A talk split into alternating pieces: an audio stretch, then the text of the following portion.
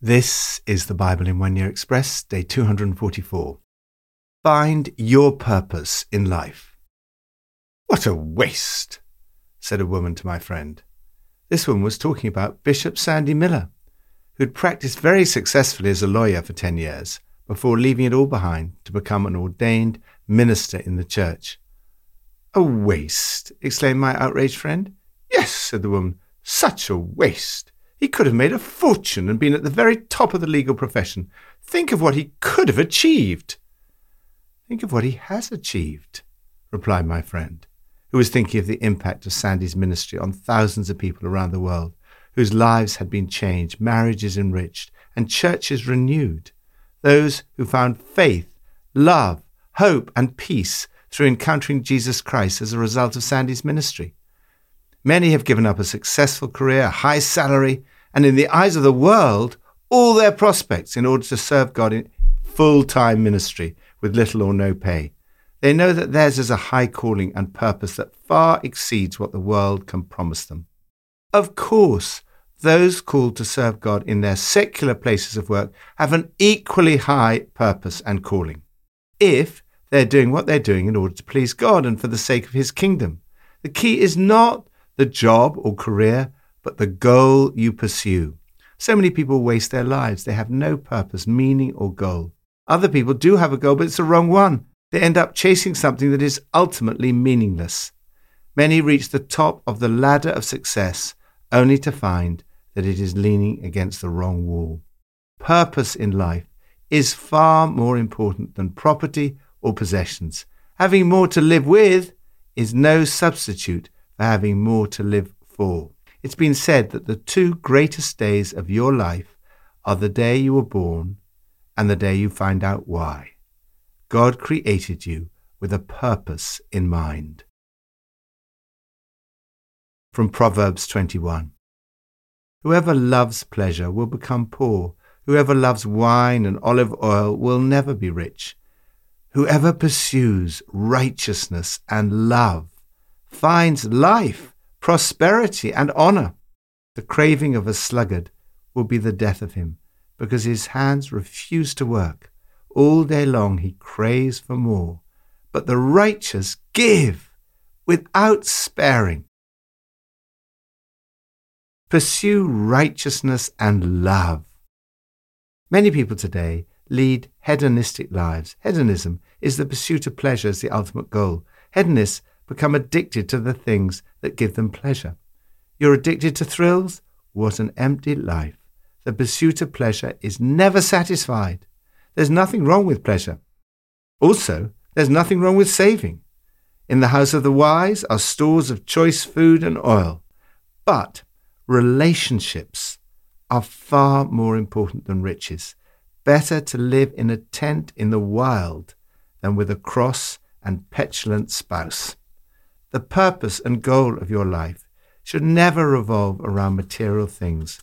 Rather, whoever pursues righteousness and love finds life, prosperity, and honor. Make this the aim of your life to pursue a right relationship with God and a right relationship with others. Love should be your aim. Sinners are always wanting what they don't have. The God loyal are always giving what they do have.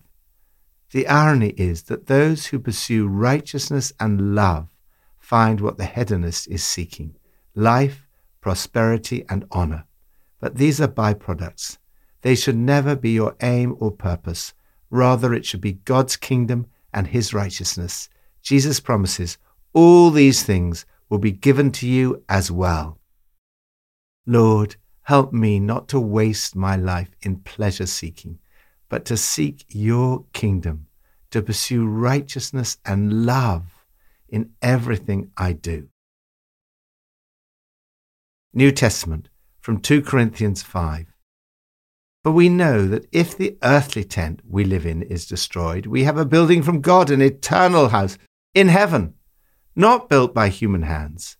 Meanwhile, we groan, longing to be clothed instead with our heavenly dwelling because when we are clothed, we will not be found naked.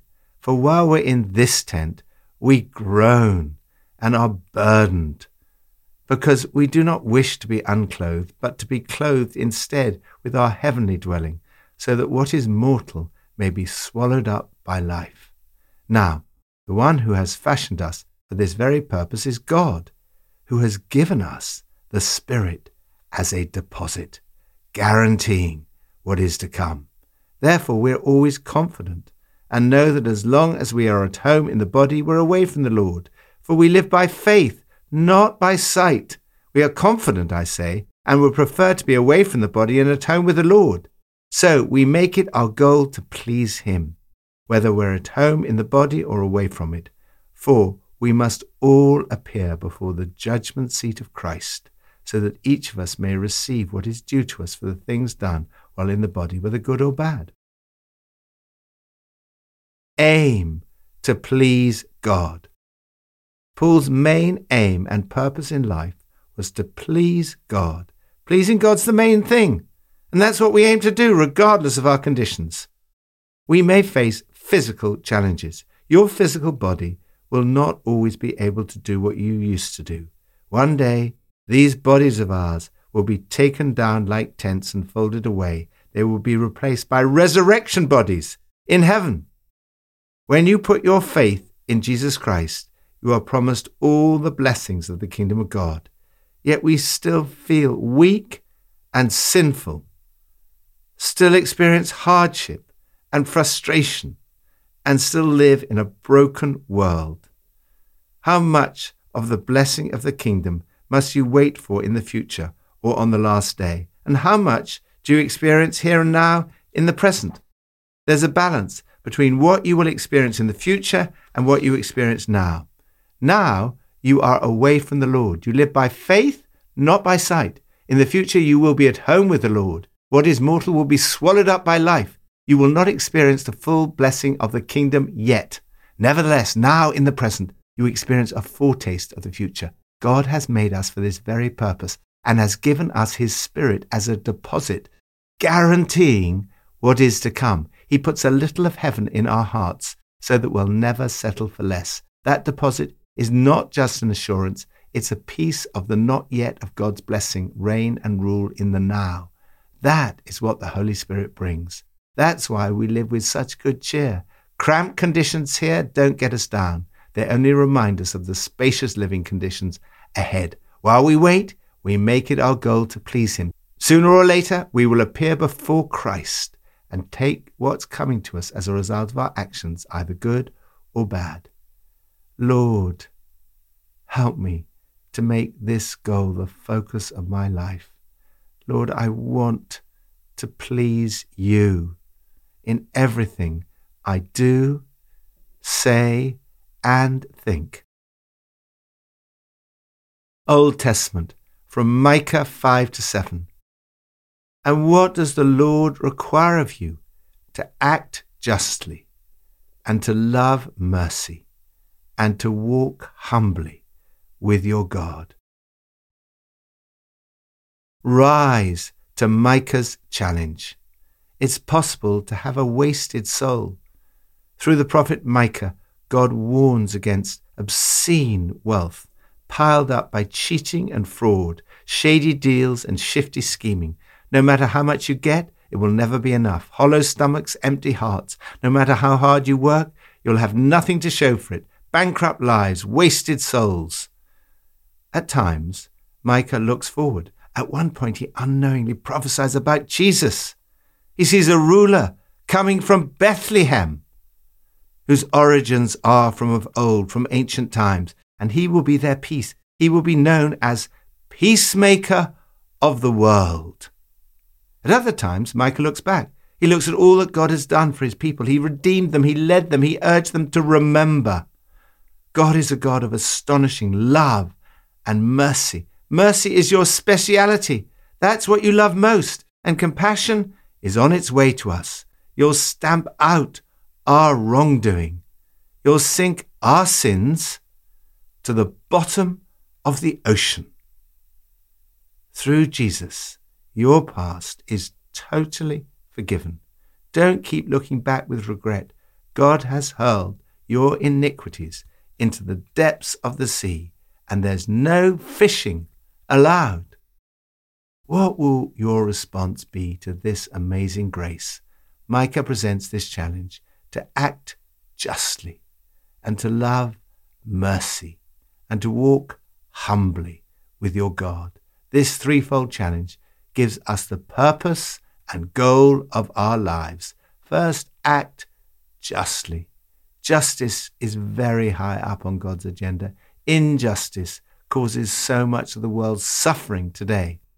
I have to make this a higher priority in my own life and in our community. We must do more to see that the poor, the marginalized, and the voiceless receive justice. Second, love mercy. God has shown us such mercy.